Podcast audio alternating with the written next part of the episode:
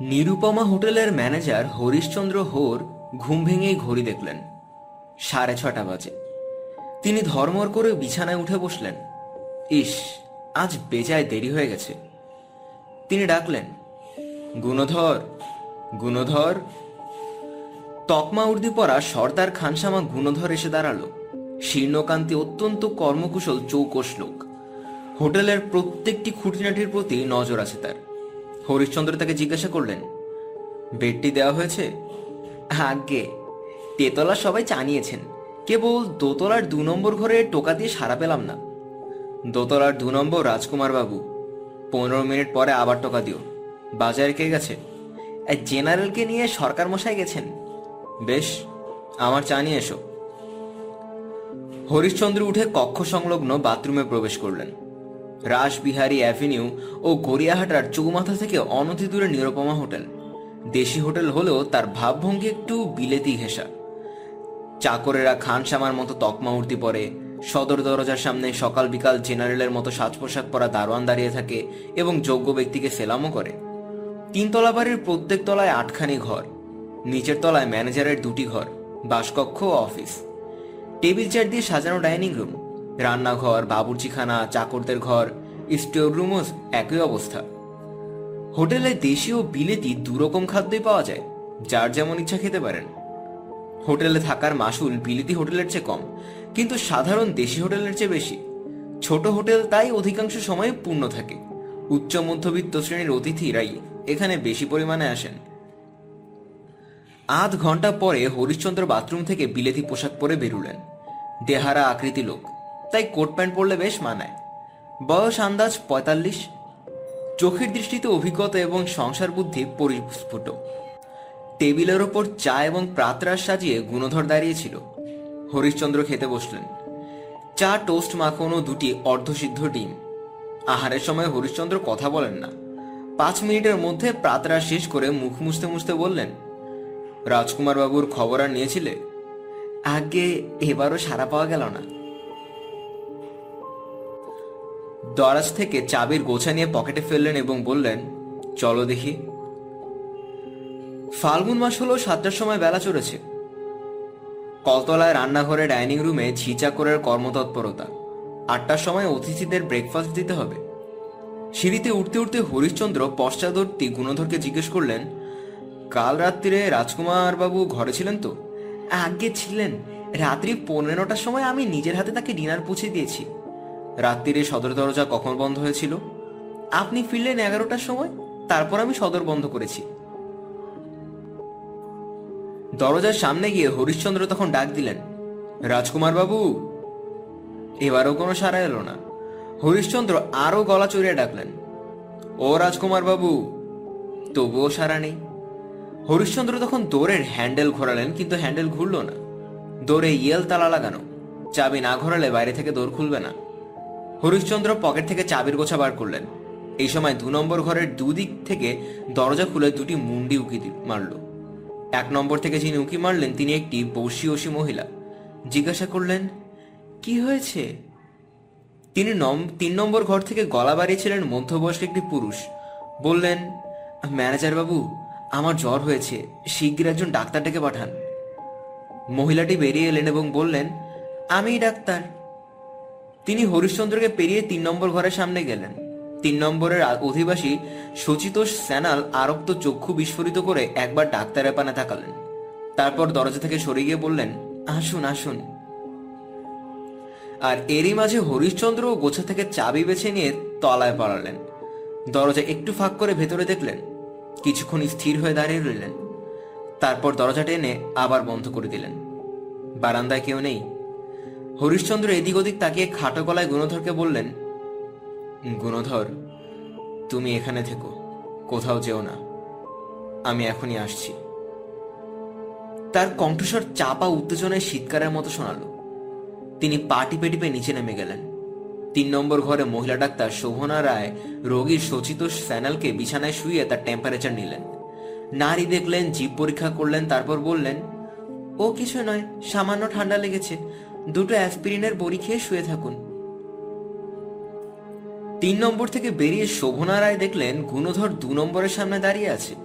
তিনি জিজ্ঞাসা করলেন, এ ঘরে কি হয়েছে? গুণধর কেবল মাথা নাড়ল। শোভনা রায় আর কোনো প্রশ্ন না করে নিজের ঘরে প্রবেশ করলেন। নিচের হরিশচন্দ্র তখন নিজের অফিস ঘর থেকে পুলিশকে ফোন করছেন। শিগগিরই আসুন, খুন হয়েছে, খুন। গত রাত্রে ইন্সপেক্টর রাখাল সরকারের বাড়িতে সত্যান্বেষী বোমকেশের নেমন্তন্ন ছিল। সরকার মশাই দক্ষিণ কলকাতার একটি থানার অধিকারী থানাদার। বোমকেশরা যখন কেয়াতলায় জমি কিনে বাড়ি তৈরি করতে আরম্ভ করেছিল, তখন তার সঙ্গে পরিচয় হয়েছিল। পরিচয়ক্রমে বন্ধুত্বে পরিণত হলো। সরকার মশাই পুলিশ হলেও অত্যন্ত মিশুক এবং সহৃদয় ব্যক্তি। বয়সে বোমকেশের চেয়ে কিছু ছোট, তাই বন্ধুত্বের সঙ্গে অনেকখানি সম্ভ্রম মেশানো ছিল। বোমকেশের সঙ্গে অচিত এসেছিল নেমন্তন্ন খেতে। গল্প স্বল্প চলল অনেক রাত পর্যন্ত। রাত বাড়লো কিন্তু গল্প শেষ হলো না। খাওয়া দাওয়ার পর অজিত উঠি উঠি করছে দেখে রাখালবাবু বললেন বোমকেশ দা আপনি আজ রাত্রে না হয় এখানেই থেকে যান। কাল সকালে একেবারে বাড়ির কাজ তদারক করে বাসায় ফিরবেন। হুম, মন্দ কথা নয়। অজিত, তুমি আজ ফিরে যাও। আমি কাল কাজকর্ম দেখে তারপরে ফিরব। অজিত চলে গেল। কলকাতা শহরে এপাড়া থেকে ওপাড়া যাওয়া বিদেশ যাত্রার সমান। পরদিন সকাল পৌনে আটটার সময় বোমক্যাশ চা জল খাবার খেয়ে বেরোবার উপক্রম করেছে, ঠিক এমন সময় টেলিফোন বেজে উঠল। রাখালবাবু ফোন ধরে কিছুক্ষণ নিবিষ্ট মনে শুনলেন, দু একটা কথা বললেন, তারপর ফোন রেখে দিয়ে বোমকেশকে বললেন, থানা থেকে বলছিল, আমার এলাকায় একটা হোটেলে খুন হয়েছে।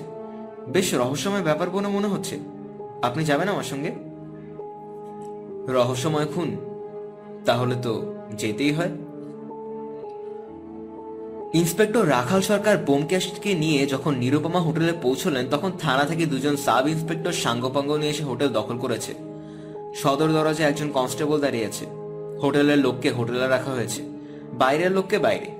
রাখালবাবু হরিশচন্দ্রের অফিসে প্রবেশ করে দেখলেন পুলিশের ডাক্তার কালো ব্যাগ নিয়ে অপেক্ষা করছেন। রাখালবাবু বললেন, এই যে, ডাক্তার এসে গেছে দেখছি। আপনি হোটেলের ম্যানেজার? আগে হ্যাঁ। আপনি লাশ আবিষ্কার করেছেন? হ্যাঁ। ইন্সপেক্টর সরকার এবং বোমকেশ বক্সি পাশাপাশি চেয়ারে বসলেন। রাখালবাবু বললেন, বেশ, আপনি কি জানেন একটু সংক্ষেপে বলুন? আজ সকাল থেকে যা যা ঘটেছিল হরিশ্চন্দ্র বললেন, শুনে রাখালবাবু বোমকেশের দিকে তাকালেন। বোমকেশ একটু ঘাড় নাড়ল। রাখালবাবু তখন উঠে দাঁড়িয়ে বললেন, আপনি ঠিক কাজ করেছেন। চলুন, ডাক্তার এবার লাশ পরিদর্শন করা যাক। হরিশ্চন্দ্র আগে আগে সিঁড়ি দিয়ে দোতলায় চললেন। তার পেছনে রাখালবাবু বোমকেশ ও ডাক্তার। দোতলায় দু নম্বর ঘরের সামনে গুণধরের বদল একজন কনস্টেবল দাঁড়িয়ে আছে। হরিশচন্দ্র চাবি দিয়ে ঘর খুলে দিলেন। তখন ঘরের ভিতরটি দেখা গেল। ঠিক দরজার সামনে মেঝের ওপর একটি পুরুষের মৃতদেহ ডান দিকে কাত হয়ে পড়ে আছে। পরনে লুঙ্গি এবং গেঞ্জি। মুখখানা দেখে চমকে উঠতে হয়। কেউ যেন ধারালো ছুরি দিয়ে মুখখানাকে ফালা ফালা করে কেটেছে। তারপর অত্যন্ত অযত্ন ভরে আবার জোড়া দিয়েছে। কাটা দাগগুলো তাজা নয়, অনেক দিনের পুরনো। শুকনো ক্ষতের দাগ মুখখানাকে কাদাকার করে দিয়েছে। মৃত্যুর কারণ কিন্তু অন্যত্র। গেঞ্জির বুকের উপর খানিকটা রক্ত শুকিয়ে আছে। দৌড়ের কাছ থেকে কিছুক্ষণ মৃতদেহ পরিদর্শন করে রাখালবাবু বললেন, ডাক্তার, আপনি একা লাশ পরীক্ষা করুন। আপনার কাজ হয়ে গেলে আমরা ঘরে ঢুকবো। ডাক্তার ঘরে প্রবেশ করলেন। বাকি তিনজন লাশের দিকে এক দৃষ্টিতে তাকিয়ে দাঁড়িয়ে রইলেন। বোমকেশ এবার আর চোখে হরিশ্চন্দ্রের মুখের পানা তাকালো, কিন্তু সেখানে ভয়ার্থী ছাড়া আর কিছু দেখতে পেলেন না। কি ব্যাপার বলুন দেখি? আমাকে এক্ষুনি বেরোতে হবে, কিন্তু পুলিশ বের হতে দিচ্ছে না। এর মানে কি? মহিলা কণ্ঠের উষ্ণ স্বর শুনে তিনজনে পিছু ফিরে তাকালেন। একটি মহিলা ক্রুদ্ধ ভঙ্গিতে দাঁড়িয়ে আছেন দেখে রাখালবাবু প্রশ্ন করলেন আপনি কে? হরিশ্চন্দ্র পরিচয় করিয়ে দিলেন। ইনি এক নম্বর ঘরে থাকেন, ডক্টর মিসেস শোভনা রায়। দেখুন, এই ঘরে কাল রাত্রে এক ভদ্রলোক খুন হয়েছেন। এই হোটেলে যারা আছেন, সকলকে আমাদের জেরা করতে হবে। জেরা করার আগে কাউকে বাইরে যেতে দিতে পারি না। কিন্তু আপনি নিশ্চিন্ত থাকুন, সকালের আগে আমি আপনাকে জেরা করে ছেড়ে দেব। মহিলাটির মুখের ভাব বদলে গেল। তিনি শঙ্কিত চক্ষে চেয়ে বললেন, খুন হয়েছে? আমার পাশের ঘরে খুন হয়েছে কখন? কে খুন করেছে? ইন্সপেক্টর মাথা নেড়ে বললেন "আহ, দেখুন তা এখনও জানা যায়নি। আপনি নিজের ঘরে গিয়ে বসুন আমরা এখনই আসছি। একবার দু নম্বর ঘরের দিকে উকি মারা যাবে? কেন? ও না কিছু না। ও ঘরে একজন জ্বরে কাতর। আমি গতকাল রাতে চিকিৎসা দিয়েছিলাম তাই জিজ্ঞাসা করছিলাম। এটা বলেই নিজের ঘরে গিয়ে দরজা ভেজিয়ে দিলেন? এবং ইতিমধ্যে সাব ইন্সপেক্টর দুজন উপস্থিত হয়েছিল। রাখালবাবু তাদের বললেন, তোমরা একজন তেতলায় এবং একজন দোতলায় যত অতিথি আছেন, সকলের নাম ধাম ঠিকানা নিয়ে নাও। কাল রাত্রে কে কোথায় ছিল তার খবর নাও। কেবল এক নম্বর আর তিন নম্বর ঘরে তোমাদের যাবার দরকার নেই।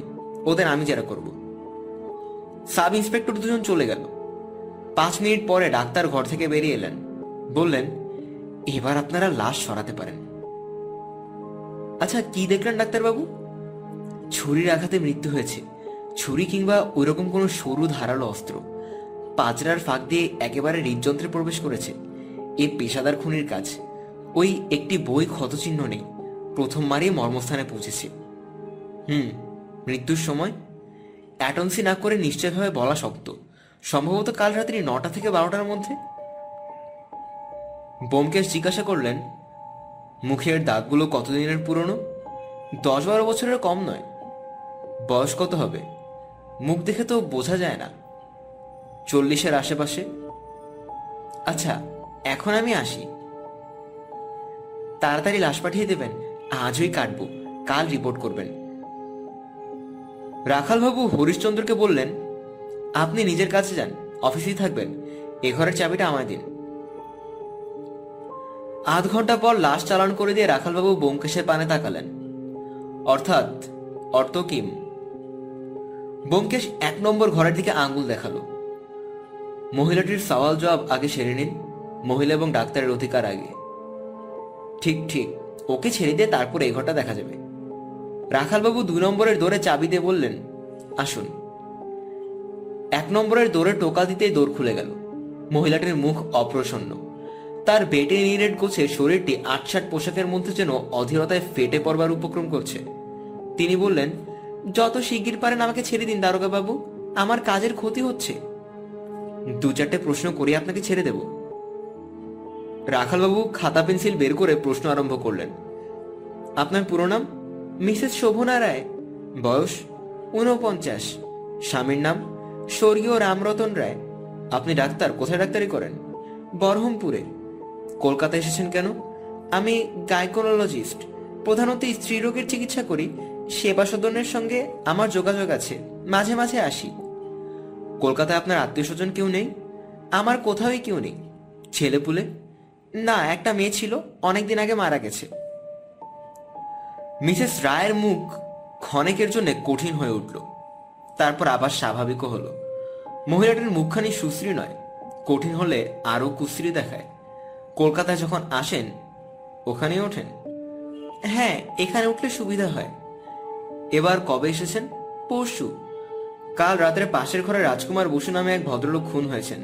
তাকে আপনি চিনতেন? না, কখনো নামও শুনিনি। আগে কখনো দেখেননি? পাশাপাশি ঘরে ছিলেন, তাই জিজ্ঞাসা করছি। না, ও মুখ দেখলে মনে থাকতো। কাল রাত্রি আটটার পর আপনি কোথায় ছিলেন? আটটার সময় আমি সেবা সদন থেকে ফিরে আসি। ঘরে এসে হাত মুখ ধুয়ে কাপড় চোপড় বদলে নিচে ডাইনিং রুমে খেতে গেলুম। নটার আগে ঘরে ফিরে এলুম। তারপর আর ঘর থেকে বেরোয়নি রাত্রে কিছু জানতে পেরেছিলেন? আমি সোয়া নটার সময় শুয়ে পড়েছিলাম, কিন্তু বারবার ঘুমের বিঘ্ন হচ্ছিল। পাশের ঘরের শব্দে চটকা ভেঙে যাচ্ছিল। পাশের ঘরের শব্দ হচ্ছিল? ঘরে শব্দ হচ্ছিল কিনা শুনতে পাইনি, কিন্তু ঘরের দরজা বারবার খুলছিল আর বন্ধ হচ্ছিল। রাত্রি তখন কত? ঘড়ি দেখিনি, আন্দাজে সাড়ে নটা থেকে দশটার মধ্যে। আপনি কিছু করলেন? কি করব? হোটেলে অনেক অবিবেচক লোক আসে। তারা পরের সুবিধা অসুবিধা বোঝে না। আজ সকালে কখন জানতে পারলেন? খুন হয়েছে তা তো আপনার কাছে জানলাম। ভোরবেলা চাকর বেটি দিয়ে গেল। তারপর আমি তৈরি হয়ে বেরোতে যাচ্ছি, নিচে ব্রেকফাস্ট খেয়ে কাজে যাব। এমন সময় পাশের ঘরে থোট ঠেলাঠেলি চেঁচামেচি শুনতে পেলুন বেরিয়ে দেখলাম ম্যানেজার জিজ্ঞেস করলাম, কি হয়েছে? সে কিছু বলল না? তারপর তিন নম্বর ঘরে গেলাম। তিন নম্বর ঘরে গেলেন কেন? ও মা বললাম না, তিন নম্বরে ভদ্রলোকটির শরীর খারাপ হয়েছে, ডাক্তার খুঁজছিলেন। তাই তাকে দেখতে গিয়েছিল তাকে আগে থাকতে চিনতেন বুঝি? দেখেছি, কিন্তু চেনা পরিচয় কিছু ছিল না। তার নামও জানি না। ও, কি হয়েছে ভদ্রলোকের? ঠান্ডা লেগে সামান্য জ্বর হয়েছে। রাখালবাবু বোমকেশের পানে তাকালেন। বোমকেশ মাথা নেড়ে জানালো, আর কোনো প্রশ্ন নেই। রাখালবাবু শোভনা রায়কে বললেন, আপাতত আর কোনো প্রশ্ন নেই। আপনি কাজে যেতে পারেন। কিন্তু আমাদের না জানিয়ে কলকাতা ছাড়বেন না। শোভনা রায়ের মুখ বিরক্ত হয়ে উঠল। তিনি উত্তর না দিয়ে ব্যাগ হাতে উঠে দাঁড়ালেন। দু নম্বর ঘরে দরজা খুলতে খুলতে রাখালবাবু বললেন, মহিলাটির মেজাজ একটু কড়া, ভয় পাননি। বোধহয় পুলিশের কার্যকলাপের সঙ্গে পরিচয় আছে।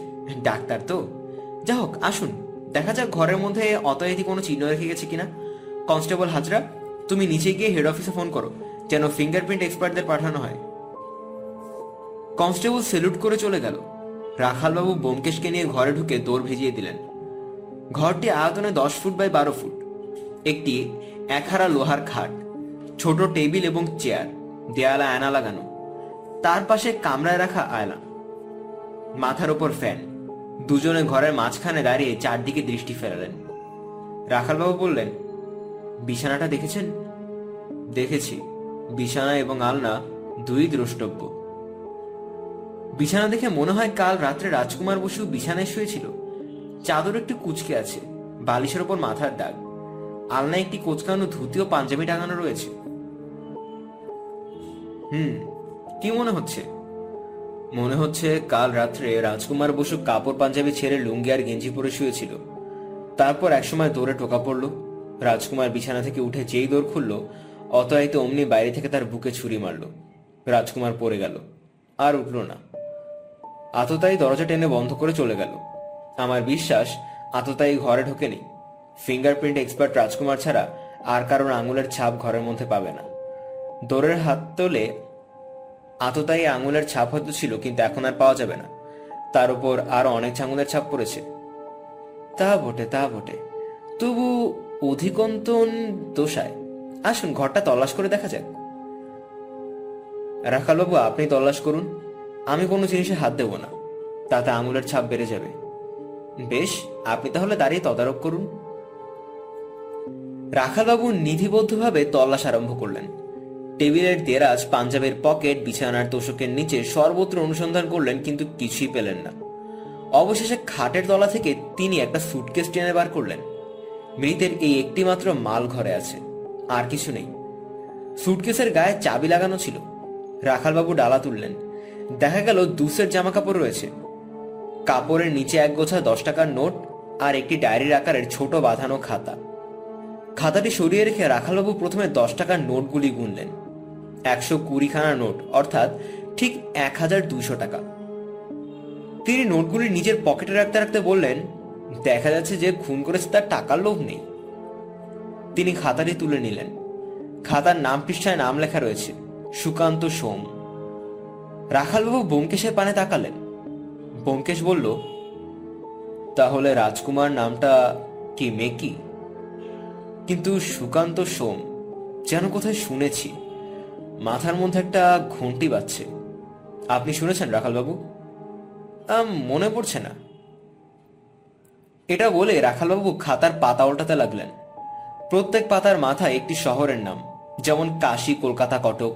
শহরের নিচে কয়েকটি নাম ও ঠিকানা। সম্ভবস্থলের টেলিফোন নম্বর। কলকাতার পাতায় চারটি নাম লেখা আছে।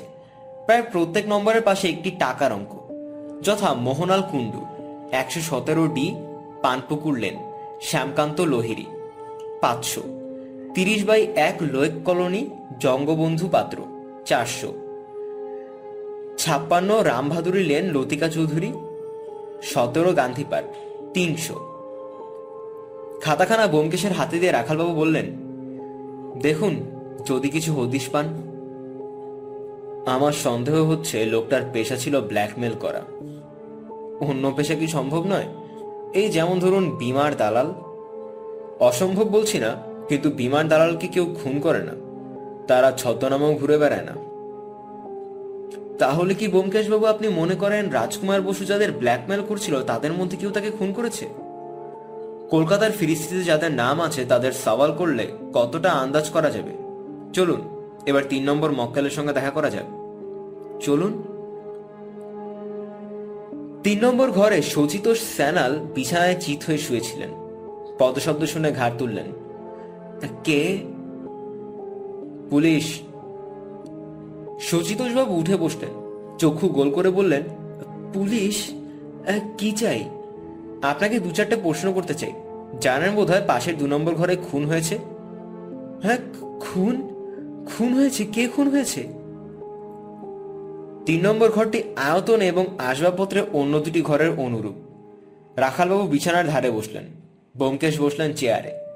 রাখালবাবু বললেন, দু নম্বরে যিনি ছিলেন, কাল রাত্রে তিনি খুন হয়েছেন। তার নাম রাজকুমার বসু। আপনি তাকে চিনতেন নাকি? রাজকুমার বোস? না, চিনতাম না। কে খুন করেছে? তা এখনও জানা যায়নি। আপনার নাম কি? সুচিত সানায়েল নিবাস, ভাগলপুর।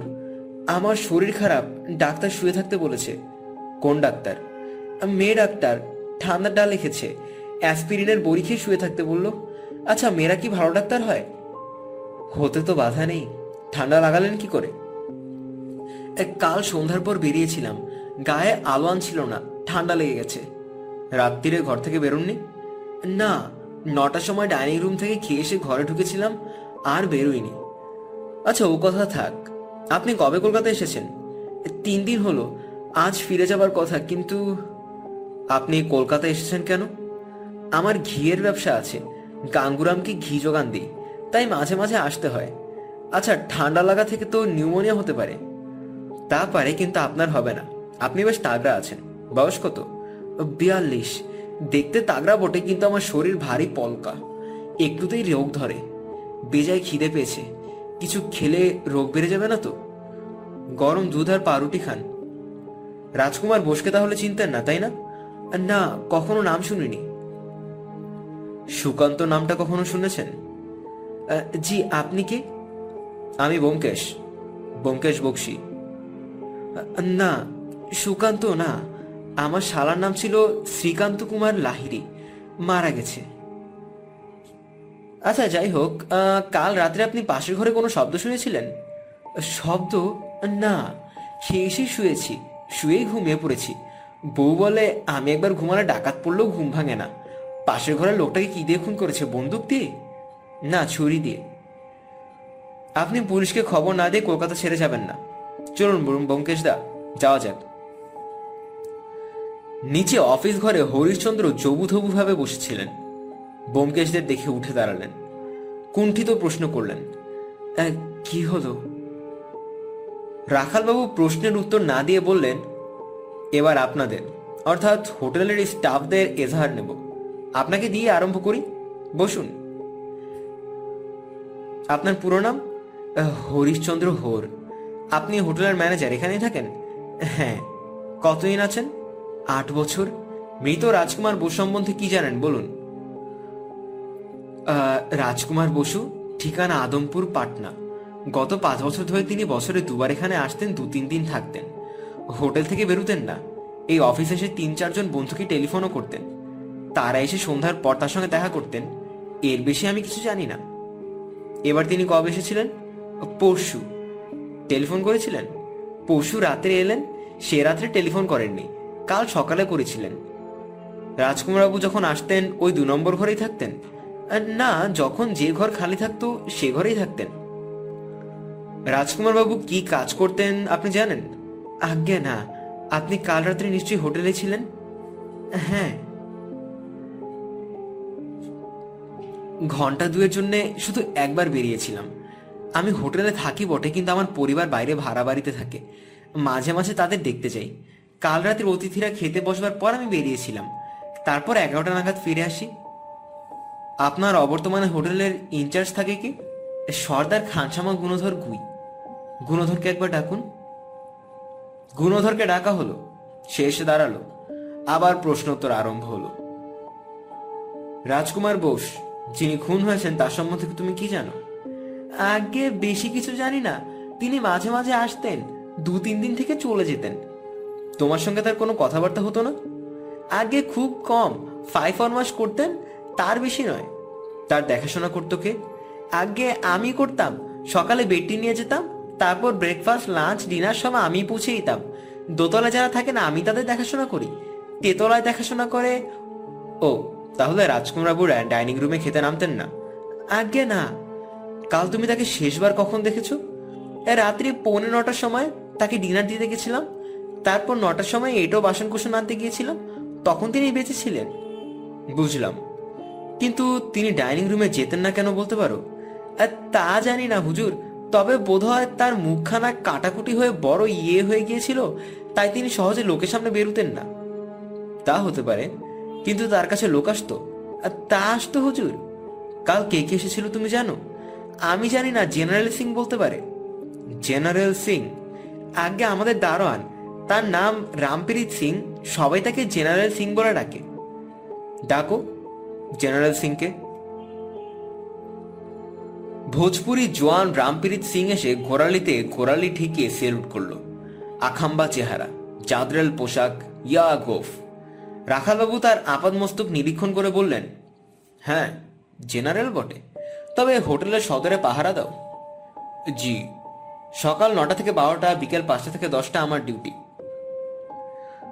হোটেলে যারা অতিথিদের সঙ্গে দেখা করতে আসে, তাদের নাম ধাম তুমি লিখে রাখো? জি না, সেরকম হুকুম নেই। যারা ভালো সাজ পোশাক পরে আসে, তাদের সেলুট করি। যারা অতিথির রুম নম্বর জানতে চায়, তাদের রুম নম্বর বলি। কাউকে আটকাও না। জি, ভালো জামা কাপড় পরা থাকলে আটকাই না। আর যদি ছেঁড়া জামা কাপড় হয়, তখন কটমট করে তাকাই। সাবাস। এবার বলো দেখি, কাল সন্ধ্যের পর দোতলার দু নম্বর ঘরে বাবুর সঙ্গে কেউ দেখা করতে এসেছিল? জি, এসেছিল। দুজন মরদ আর একজন ঔরত। রাত্রি সওয়া নটার সময় এলেন ঔরত। তিনি ঘরের নম্বর জেনে নিয়ে দোতলায় গেলেন। পাঁচ মিনিট পরে তিনি চলে গেলেন। তার বয়স কত? বিশ পঁচিশ হবে, হুজুর। গড়ি পাতলা, লম্বা চেহারা, চোখে চশমা ছিল। বেশ, তারপর? তারপর সাড়ে নটার সময় এলেন এক মরদ। তিনি ঘরের নম্বর দিয়ে ওপরে গেলেন। পাঁচ মিনিট পর ফিরে চলে গেলেন। এর চেহারা দুবলা মুছ দাঁড়িয়ে আছে, থোড়া থোড়া। তারপর? পৌনে দশটার সময় আরেকজন মরদ এলেন। মোটা তাজা শরীর, খাঁটি বাঙালি বাবু। তিনিও ওপরে গিয়ে পাঁচ মিনিট ছিলেন। তারপর আমার ডিউটির মধ্যে আর কেউ আসেনি হুজুর। জেনারেল রামপ্রীত সিং এর চেহারা যত স্থূলই হোক, স্মৃতিশক্তি যে খুব তীক্ষ্ণ, তাতে সন্দেহ নেই। রাখালবাবু খুশি হয়ে বললেন, বহুত আচ্ছা। তুমি এখন আরাম করে গিয়ে, যাও। জেনারেল জোড়া পায়ে সেলুট করে চলে গেল। রাখালবাবু পকেট থেকে এক হাজার দুশো টাকার নোট বার করে হরিশ্চন্দ্রের হাতে দিলেন। বললেন, আপাতত এ টাকাটা আপনার কাছে রাখুন। মৃতের সুটকেসে পাওয়া গেছে। টাকার জন্য একটা রসিদ দিন। ঘরে একটি লোহার সিন্দুক ছিল। হরিশ্চন্দ্র নোটগুলি সিন্দুকে রেখে রসিদ লিখে দিলেন। ব্যোমকেশ ঘুরুকুচকে বসে রইল। ইতিমধ্যে সাব ইন্সপেক্টর দুজন নেমে এসে দাঁড়িয়েছিল রাখালবাবু তাদের প্রশ্ন করলেন, কি হলো? একটি সাব ইন্সপেক্টর বলল আমি তেতলায় গিয়েছিলাম। সকালে নামধাম লিখে নিয়েছি। সকলেই বলল, নটার পর ডিনার খেয়ে তারা ঘরে ফিরে এসেছিল। আর ঘর থেকে বেরিয়েনি তাদের কথা সত্যি কিনা যাচাই করেছিলে? কি করে যাচাই করব? প্রত্যেকের আলাদা ঘর। তবে একটা প্রমাণ আছে। রাত্রে খাওয়া দাওয়ার পালা শেষ হলে একটা চাকর তেতলা সিঁড়ির সামনে শোয়। তাকে ডিঙিয়ে সিঁড়ি দিয়ে নামা সম্ভব নয়। আমি চাকরটাকে জিজ্ঞেস করেছি, সে বলল রাত্রি সাড়ে দশটার সময় সে শুতে গিয়েছিল। তারপর আর কেউ সিঁড়ি দিয়ে নিচে নামেননি। বেশ আর তুমি? দোতলাতেও একই অবস্থা। সকালের নাম ঠিকানায় লিখে নিয়েছি। দোতলার সিঁড়ির মুখে যে চাকরটা শোয়, সে বলল, পৌনে এগারোটার সময় সে শুতে গিয়েছিল, তারপর আর কেউ ঘর থেকে বেরোয়নি আচ্ছা ম্যানেজার বাবু, রাত্রিরে চাকর সিঁড়ির মুখে শোয় কেন? রাত্রে যদি কোনো অতিথির কিছু দরকার হয়, তাই এই ব্যবস্থা। হুম, বুঝলাম। রাখালবাবু ঘড়ি দেখলেন। বারোটা বেজে গেছে। তিনি ব্যোমকেশকে বললেন, এখনকার কাজ আপাতত এই পর্যন্ত। চলুন, এবার বেরিয়ে পড়া যাক। রাস্তায় কোথাও খেয়ে নেওয়া যাবে। ভাগ্যক্রমে চারজন মক্কালের বাড়ি কাছাকাছির মধ্যেই। বেশি ঘোরাঘুরি করতে হবে না। আপনার বাড়ি ফিরতে দেরি হয়ে গেলে, ব্যোমকেশ বললেন, কোনো ক্ষতি নেই। আমি অজিতকে টেলিফোন করে দিচ্ছি। সে টেলিফোন তুলে নিল। হরিশ্চন্দ্র বললেন, যদি আপত্তি না থাকে, এখানে আপনাদের সকলের আহারের ব্যবস্থা করি। হুম, খুব ভালো কথা। মন্দ হয় না? নিরুপমা হোটেলের রান্না ভালো। মধ্যাহ্ন ভোজন দেশি ও বিলাতি মতে সমাধা করে পুলিশের দল ডাইনিং রুম থেকে বেরুলেন, সঙ্গে বোমকেশ। রাখালবাবু দ্বিতীয় সাব ইন্সপেক্টরকে বললেন, দত্ত, তুমি এখানে থাকো। এই নাও, দু নম্বর ঘরের চাবি। ফিঙ্গারপ্রিন্টের দল এখনই আসবে। তাদের ঘর খুলে দিও। আমি ঘোষকে নিয়ে বেরুচ্ছি। আসুন বোমকেশ দা। তিনজনে ফুটপাতে গিয়ে দাঁড়ালেন। রাখালবাবু পকেট থেকে খাতা বের করে বললেন, এ সময় কাউকে বাড়িতে পাবো কিনা বলা যায় না। যা হোক, চলুন, আগে জগবন্ধু পাত্রকে দেখা যাক। লোকটিকে ওট্র কুলোদ্ভব মনে হচ্ছে। ব্যোমকেশ বললেন, হুম, আমারও তাই মনে হয়। একটা ট্যাক্সি ধরে তিনজনে উঠে বসলেন। ট্যাক্সি জগবন্ধু পাত্রের ঠিকানা লক্ষ্য করে ছুটল। রাখালবাবু বললেন আচ্ছা ব্যোমকেশ দা, আজ আপনি এমন চুপচাপ কেন? কিছু বলছেন না? এখন কেবল শুনে যাচ্ছি, বলা কওয়ার সময় এখনও আসেনি। সময় যেদিন আসবে, তখনই বলব। জগবন্ধু থাকেন একটি তেতলা বাড়ির নিচের ফ্ল্যাটে। রাখালবাবু করা নাড়লেন। একটি লোক দৌড় খুলে দাঁড়াল। ছাটা দাড়ি, কলকুজো ধরনের চেহারা। বয়স আন্দাজ চল্লিশ। রাখালবাবু বললেন, আপনার নাম জগবন্ধু পাত্র? জি, আজ্ঞে। কি দরকার? নিরুপমা হোটেলে রাজকুমার বসু নামে এক ব্যক্তি খুন হয়েছে। হ্যাঁ? কি? রাজকুমার খুন হয়েছে? হ্যাঁ আপনাকে দু একটা প্রশ্ন করতে চাই। আসুন আসুন। বসুন, আমি এখনই আসছি। এটা বলে তিনি পাশের ঘরে চলে গেলেন। বসবার ঘরটি ছোট এবং নির্ভর। একটি টেবিল ও তিনটে চেয়ার আছে। টেবিলের ওপর টেলিফোন। বোমকেশ সিগারেট ধরিয়ে ঘরের এদিক ওদিক তাকাতে লাগল। কিন্তু কোথাও গৃহস্বামীর চরিত্রের কোনো পরিচয় পেল না। পাঁচ মিনিট কাটলো, দশ মিনিট কাটলো জগবন্ধু পাত্রের দেখা নেই। রাখালবাবু তখন গলা চড়িয়ে ডাকলেন জগবন্ধু বাবু ও জগবন্ধু বাবু বোমকেশ মুখ টিপে হাসলো এবং বলল, মনে হচ্ছে জগবন্ধু পাত্র গৃহত্যাগ করেছেন। হ্যাঁ পালিয়েছে? এসো ঘোষ, এসো তো দেখি। বাড়ির ভেতরটা দেখা যাক। আসুন বোমকেশ দা কিন্তু বোমকেশ গেল না। ঘোষকে নিয়ে রাখালবাবু ভেতরে গেলেন। দেখলেন কেউ নেই। খিড়কির দোর খোলা। রাখালবাবু ফিরে এসে বললেন, পাখি উড়েছে। হ্যাঁ। লোকটা বোধ হয় ঘোড়দৌড়ের টাউট ছিল। তাই নাকি? কিন্তু পালালো কেন? নিশ্চয়ই গুরুতর গলত আছে। শুধু ঘোড়দৌড় হলে পালাতো না। রাখালবাবু থানায় ফোন করলেন।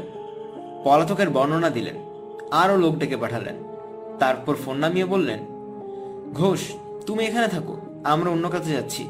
এখন এই থানা থেকে আরও লোক এসে পড়বে। বাড়ি তন্ন তন্ন করে তল্লাশ করো। আঙুলের ছাপ নিশ্চয়ই পাবে। তৎক্ষণাৎ হেড অফিসে পাঠিয়ে দেবে। লোকটা বোধহয় দাগিয়ে আসামি। জগবন্ধু পাত্রের বাসা থেকে বেরিয়ে রাখালবাবু বোমকেশকে জিজ্ঞেস করলেন আচ্ছা বোমকেশ দা, কি মনে হয়? জগবন্ধু পাত্রই আমাদের আসামি? বলা যায় না। লোকটা রাজকুমারের মৃত্যু সংবাদ শুনে চমকে উঠেছিল। তবে অভিনয় হতে পারে। অতপর মোহনলাল কুণ্ডুর বাসায় গিয়ে জানা গেল কুণ্ডু মশাই কলকাতায় নেই। সস্ত্রীক কাশি গিয়েছেন।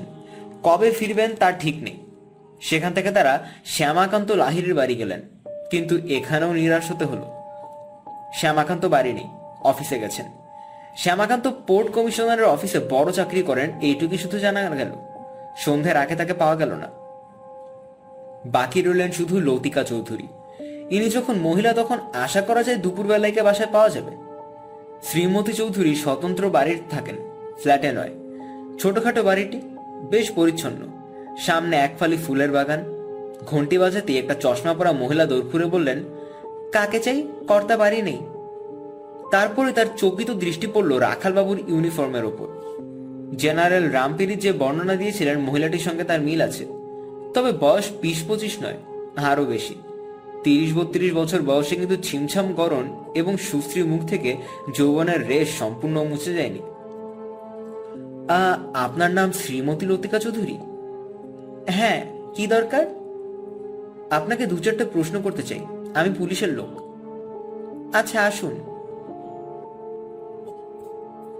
বসার ঘরে বসে রাখালবাবু জিজ্ঞাসা শুরু করলেন, আপনার স্বামীর নাম কি? তারা কুমার চৌধুরী। কি কাজ করেন? ইঞ্জিনিয়ার, রেলের ইঞ্জিনিয়ার। ছেলেপুলে আছে? নেই, আমরা নিঃসন্তান। কাল রাত্রি সোয়া নটার সময় আপনি নিরুপমা হোটেলে গিয়েছিলেন? আমি? না না, আমি তো সিনেমা দেখতে গিয়েছিলাম। হোটেলের দারোয়ান আপনাকে কাল দেখেছে, সে আপনাকে শনাক্ত করতে পারবে। কিন্তু আমি সিনেমা দেখতে গিয়েছিলাম আলেয়া সিনেমাতে। টিকেটের প্রতিপত্র দেখাতে পারি? আপনি সিনেমার টিকিট কিনেছিলেন ঠিকই, কিন্তু ছবি শেষ হওয়ার আগেই নিরুপমা হোটেলে গিয়েছিলেন। রাজকুমার বসুর সঙ্গে দেখা করেছিলেন। রাজকুমার বসু, তাকে তো আমি চিনি না। সুকান্ত সোমকে চেনেন? শ্রীমতী চৌধুরী চালবদ্ধা হরিণীর মতো বোমকেশের পানে চাইলেন এবং তারপর দুহাতে মুখ ঢেকে কেঁদে উঠলেন।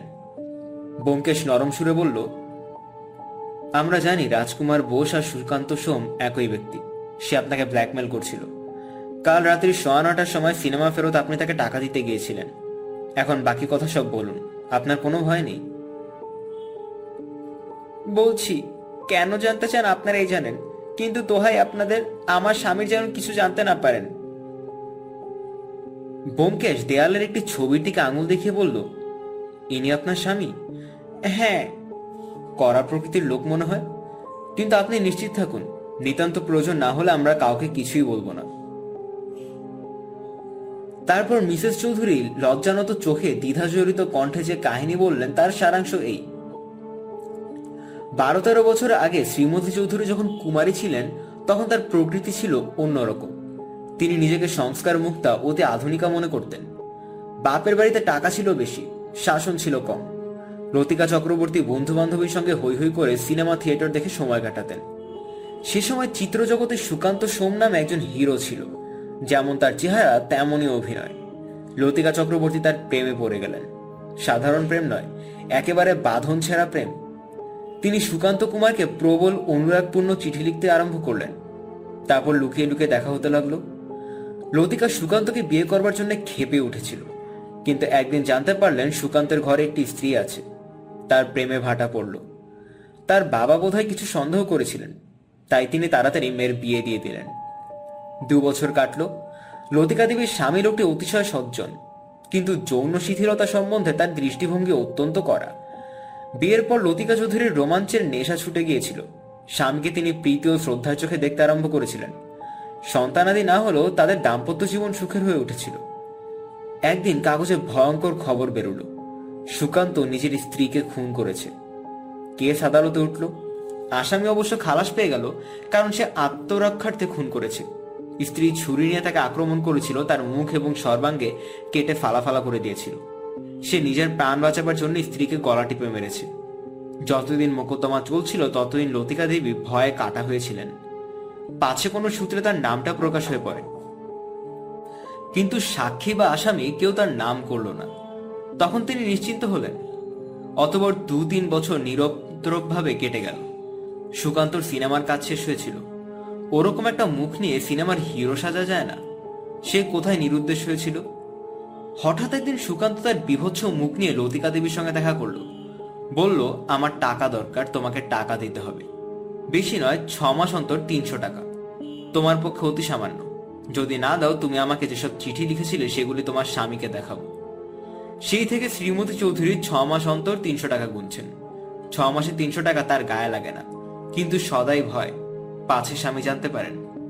কাল রাত্রে তিনি টাকা দিতে নিরুপমা হোটেলে গিয়েছিলেন। দু নম্বর ঘরের দোরের বাইরে থেকে সুকান্ত সোমকে টাকা দিয়ে চলে এসেছিলেন। আর কিছু জানেন না। শ্রীমতীর কাহিনী শেষ হলে শ্রোতা দুজন কিছুক্ষণ নীরবে বসে রইলেন। অতপর বোমকেশ নিঃশ্বাস ফেলে উঠে দাঁড়াল। বলল আচ্ছা আজ আমরা যাই। একটা সুখবর দিয়ে যাই। কাল রাত্রি সোয়া নটা থেকে এগারোটার মধ্যে সুকান্ত সোম ওরফে রাজকুমার বোস খুন হয়েছে। বাড়ি থেকে বেরিয়ে দুজনে ফুটপাতে এসে দাঁড়িয়ে রাখালবাবু বললেন, শ্রীমতীর আত্মকথা তো শুনলাম, কিন্তু খুনের হদিশ পাওয়া গেল না। একেবারে কিছুই পাওয়া যায়নি, এমন কথা বলা যায় না। আজ যতগুলি লোকের এজাহার শুনেছি, তাদের মধ্যে একজন একটা বেফাস কথা বলেছে, কিন্তু কে বলেছে মনে করতে পারছি না। কি বেফাস কথা? সেটাই মনে আসছে না। অনেক কথার মধ্যে কথাটা মগ্ন চেতনে ডুবে মরছে। আচ্ছা বোমকেশ দা, প্রায় তিনটা বাজে। আমি এখন থানায় ফিরব। আপনি?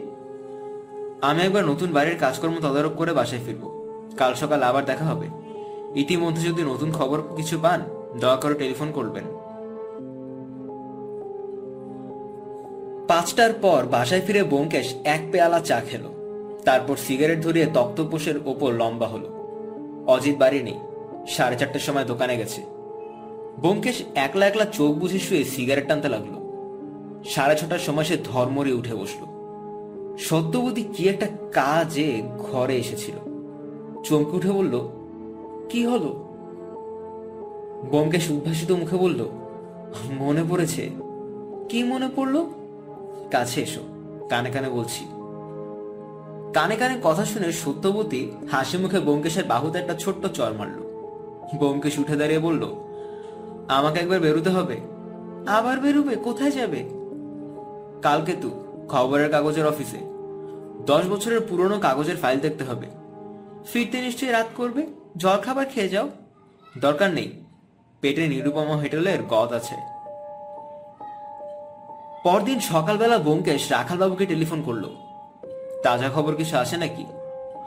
সারা জাগানো কোনো খবর নেই। লাশ পরীক্ষা করে অপ্রত্যাশিত কোনো খবর পাওয়া যায়নি।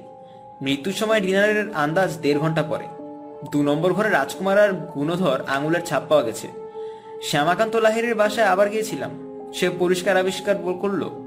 বলল, নিরুপমা হোটেলে যায়নি। জেনারেল রামপীড়িত কিন্তু তাকে শনাক্ত করেছে। শ্যামাকান্তকে অ্যারেস্ট করিনি, কিন্তু তার পেছনে লেজুর লাগিয়েছি। তারপর জগবন্ধু পাত্রের আসল নাম জানা গিয়েছে, ভগবান মহাদ্যুতি দাগি আসামি। মেদিনীপুরে একটা স্ত্রীলোককে খুন করে চোদ্দ বছর জেলে গিয়েছিল। তারপর জেল ভেঙে পালায়। কলকাতায় এসে ছদ্মনামে ঘোরদৌড়ের দাখালি করছে। আর কিছু? লতিকা দেবীর স্বামী তারাকুমার চৌধুরী সম্বন্ধে খোঁজখবর নিয়ে জানলাম তিনি সে রাত্রে এগারোটার পর বাড়ি ফিরেছিলেন। কিন্তু এতক্ষণ কোথায় ছিলেন জানা যাচ্ছে না। জানার দরকার নেই। হোটেলের খবর কি? হোটেলের অতিথিরা বড় অস্থির হয়ে উঠেছেন। ভাবছি আজ বিকেলবেলা তাদের ছেড়ে দেব। আপনি কিছু পেলেন? পেয়েছি। আমি এখনও নিরুপমা হোটেলে যাচ্ছি। আপনিও আসুন। এক নম্বর ঘরের বন্ধ দরজার সামনে দাঁড়িয়ে রাখালবাবু বোমকেশের মধ্যে দৃষ্টি বিনিময় হলো। রাখালবাবু দৌড়ে টোকা দিলেন। দৌড় খুলে গেল। মিসেস শোভনা রায় রাখালবাবুকে দেখে জ্বলে উঠলেন। এই যে, আপনি আর কতদিন আমাকে আটকে রাখবেন? আমার মতো একজন ডাক্তারকে এমন ভাবে আটকে রাখা আইন বিরুদ্ধ তা জানেন কি? আমার বিরুদ্ধে আপনার যদি কোনো নালিশ থাকে, আদালত আছে। আপাতত আমাকে আমার দু চারটা কথা বলতে চাই। দুজনে ঘরে প্রবেশ করলেন। বোমকেশ চেয়ারে বসল এবং বলল, আপনাকে একটা গল্প শোনাতে চাই, মিসেস রায়। আপনি আবার কে? ঠাট্টা করছেন নাকি? আরে, ইনি বোমকেশ বোমকেশ বক্সি। নাম শুনে থাকবেন। ঠাট্টা করছি না। ধন্যবাদ আপনাকে, আমিও ঠাট্টা করছি না। আমি শুধু আপনাকে একটা গল্প শোনাতে চাই। আপনি বসুন। বোমকেশের নাম শুনে মিসেস রায় থতিয়ে গিয়েছিলেন। খাটের ধারে বসলেন। রুক্ষ স্বর যথাসম্ভব নরম করে বললেন, কি বলবেন বলুন, আমি কিন্তু আজই বরহমপুর ফিরে যাব। সেটা ভবিষ্যতের কথা। গল্পটি খবরের কাগজে পড়লাম। সংক্ষেপে শোনাচ্ছি। সুকান্ত সোম একজন সিনেমা আর্টিস্ট ছিল। মিসেস রায়ের শরীর শক্ত হয়ে উঠল। তিনি অপলক চক্ষে বোমকেশের পানে চেয়ে রইলেন। বোমকেম শুষ্ক স্বরে বলল, চেনেন দেখছি। চেনবারই কথা সে আপনার জামাই ছিল। সুকান্ত সোম সিনেমা করে খুব নাম করেছিল। আপনি তখন বর্ধমানে প্র্যাকটিস করতেন। বিধবা মানুষ সংসার কেবল একটি মেয়ে। বর্ধমানে সুকান্তের যাওয়া আসা ছিল। সে একদিন আপনার মেয়েটিকে ভুলিয়ে নিয়ে ইলোপ করল। সুকান্ত আপনার মেয়েকে লোভ দেখিয়েছিল, তাকে সিনেমার হিরোইন করবে। আপনি সুকান্তকে পছন্দ করতেন না। তাই ইলোপমেন্ট একসঙ্গে কিছুদিন বাস করবার পর দুজনের প্রকৃত চরিত্র প্রকাশ হয়ে পড়ল। দুজনেরই মিলিটারি মেজাজ। ঝগড়া আরম্ভ হলো। ঝগড়ার প্রধান কারণ সুকান্ত আপনার মেয়েকে হিরোইন বানাতে পারেনি। একদিন ঝগড়া চরমে উঠল। আপনার মেয়ে ছুরি দিয়ে সুকান্তর মুখ কেটে ফালাফালা করে দিল। সুকান্ত নিজের প্রাণ বাঁচাবার তাগিতে আপনার মেয়েকে গলা টিপে খুন করল। খুনের আসামি সুকান্ত তিন মাস পুলিশের হাসপাতালে রইল। সেখান থেকে তাকে যখন বিচারের জন্য আদালতে হাজির করা হলো, তখন তার বিভৎস মুখ দেখে জজ সাহেব পর্যন্ত চমকে গেলেন। জেলের হাসপাতালে প্লাস্টিক সার্জারির ব্যবস্থা নেই। সুকান্তর মুখের ঘা শুকিয়েছে বটে, কিন্তু সিনেমার হিরোর পাঠ করার মতো মুখ আর নেই।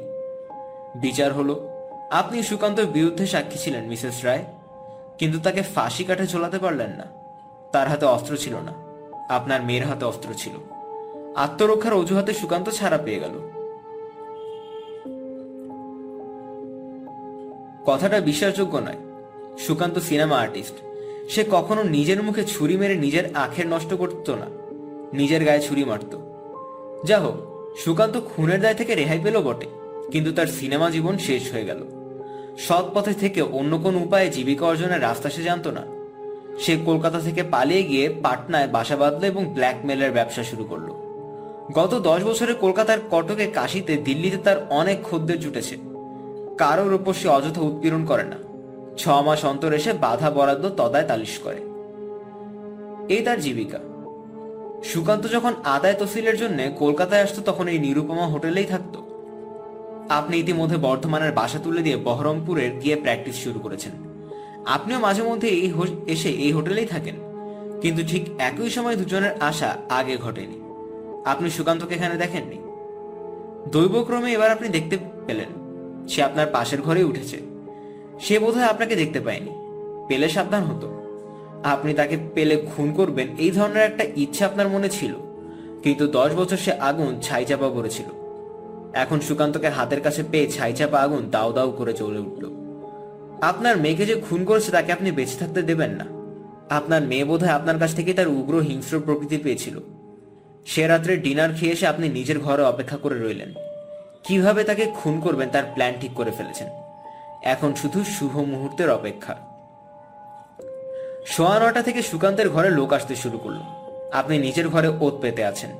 দশটার সময় লোক আসা বন্ধ হলো। আপনি অস্ত্র হাতে নিয়ে বের- বেরুলেন। দোতলার অন্য অতিথিরা দৌড় বন্ধ করে শুয়ে পড়েছে। যে চাকরটা সিঁড়ির সামনে শুয়ে সে এখনও আসেনি। এটাই সুযোগ। আপনি দু নম্বর দৌড়ে টোকা দিলেন। সুকান্ত তখন শুয়ে পড়েছিল। সে উঠে দৌড় খুলল। আপনি সঙ্গে সঙ্গে তার বুকে অস্ত্রটা ঢুকিয়ে দিলেন। তারপর দৌড় টেনে বন্ধ করে নিজের ঘরে ফিরে এলেন। আপনার সঙ্গে যে রাজকুমার বসের সম্বন্ধ আছে তা কেউ জানে না। আপনাকে কে সন্দেহ করতে পারে? বরং রাত্রে যারা রাজকুমারের সঙ্গে দেখা করতে এসেছিল সন্দেহ করবে তাদের ওপর আপনি একটা ছোট্ট ভুল করেছিলেন। ইন্সপেক্টর যখন আপনাকে জেরা করে, তখন আপনি বলেছিলেন রাজকুমারকে আপনি আগে কখনো দেখেননি। তারপরেই বললেন, ও মুখ দেখলে মনে থাকতো। রাজকুমারের মুখ যে মনে রাখার মতো, তা আপনি জানলেন কি করে? ঘরের দিকে একবার উকি মেরেছিলেন বটে, কিন্তু তখন আমরা তিনজন দোরের সামনে দাঁড়িয়েছিলাম। রাজকুমারের মুখ আপনি দেখতে পাননি। এই বেফাস কথাটা যদি আপনি না বলতেন, তাহলে দশ বছরের পুরনো খবরের কাগজের ফাইল দেখার মতো কথা আমার মাথায় আসতো না। এই পর্যন্ত বলে বোমকেশ চুপ করল। মিসেস রায় কামারের হাপরের গনগনে আগুনের মতো জ্বলতে লাগলেন। তারপর দাঁতে দাঁত চেপে বললেন, সব মিছে কথা। সুকান্ত আমার মেয়েকে খুন করেছিল, কিন্তু আমি তাকে খুন করিনি। কি দিয়ে খুন করব? আমার কাছে কি ছোড়াছুরি আছে? আছে। বোমকেশ তার ডাক্তারি ব্যাগের দিকে আঙুল দেখিয়ে বলল, এই ব্যাগের মধ্যে আছে। না, নেই। এই দেখুন। ব্যাগ খুলে ক্ষিপ্র হস্তে তার ভেতর থেকে তিনি একটি কাঁচি বার করলেন, লম্বা লিকলিকে সার্জিক্যাল কাঁচি। তার দুটো ফলা আলাদা করা যায়। মিসেস রায় কাঁচির একটা ফলা খুলে নিয়ে নিজের বুকে বসিয়ে দিতে গেলেন, কিন্তু রাখালবাবু প্রস্তুত ছিলেন। তিনি বিদ্যুৎ বেগে মিসেস রায়ের মণিবন্ধ চেপে ধরলেন। মিসেস রায় উন্মত্ত কণ্ঠে চিৎকার করে উঠেছিলেন। বোমকেশ স্বস্তির নিঃশ্বাস ফেলে বলল, যাক, অস্ত্রটা তো পাওয়া গেছে। ওটা না পেলে মুশকিল হতো।